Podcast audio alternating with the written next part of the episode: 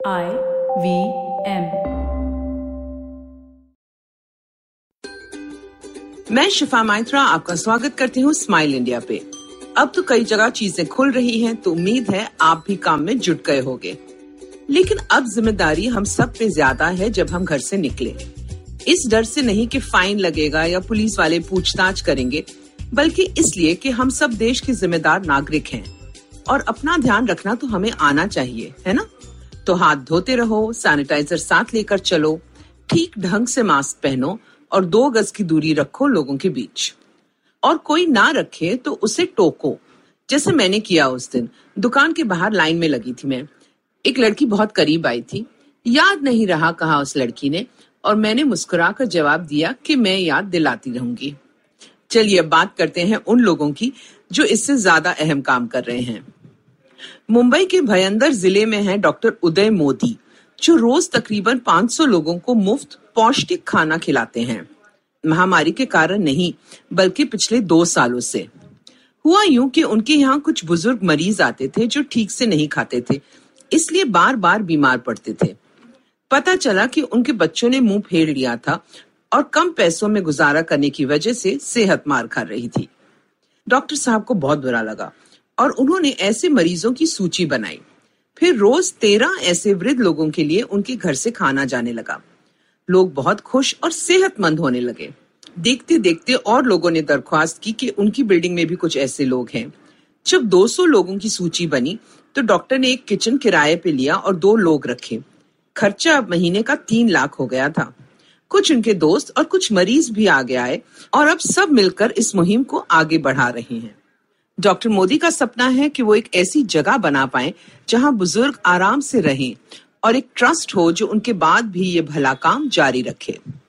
वैसे मैंने देखा है कि अक्सर भावुक होकर ही हम सब कुछ अच्छा करने की ठान लेते हैं। जैसे रोज प्रवासी मजदूरों की तस्वीरें देखकर कितने लोगों ने आगे आकर दान दिया ताकि उन्हें खाना तो मिल सके।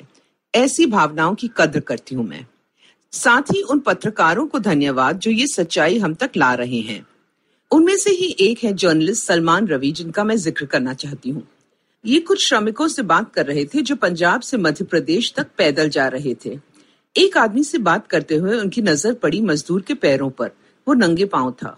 इतनी धूप में। पूछा तो पता चला रास्ते में चप्पल टूट गई थी। बिना हिचकिचाए रवि ने अपने जूते उसे दिए और काम करता रहा। ये एक स्वाभाविक बात थी, पर उस मजदूर की मुस्कुराहट से पता चला कि एक बहुत बड़ी घटना थी उसके लिए। सच, मास्क से मुँह ढकना आजकल ज़रूरी है, पर इंसानियत तो नकाब के पीछे से भी नज़र आती है। जैसे बरेली के एंबुलेंस ड्राइवर है बाबू भारती, जो पिछले दो महीनों से घर नहीं गए। उनका कहना है कि महामारी का कहर खत्म होगा, तभी घर जाऊँगा। पैंसठ साल के ये शख्स एंबुलेंस में ही रहते हैं और दिन हो या रात मरीजों को लाते हैं।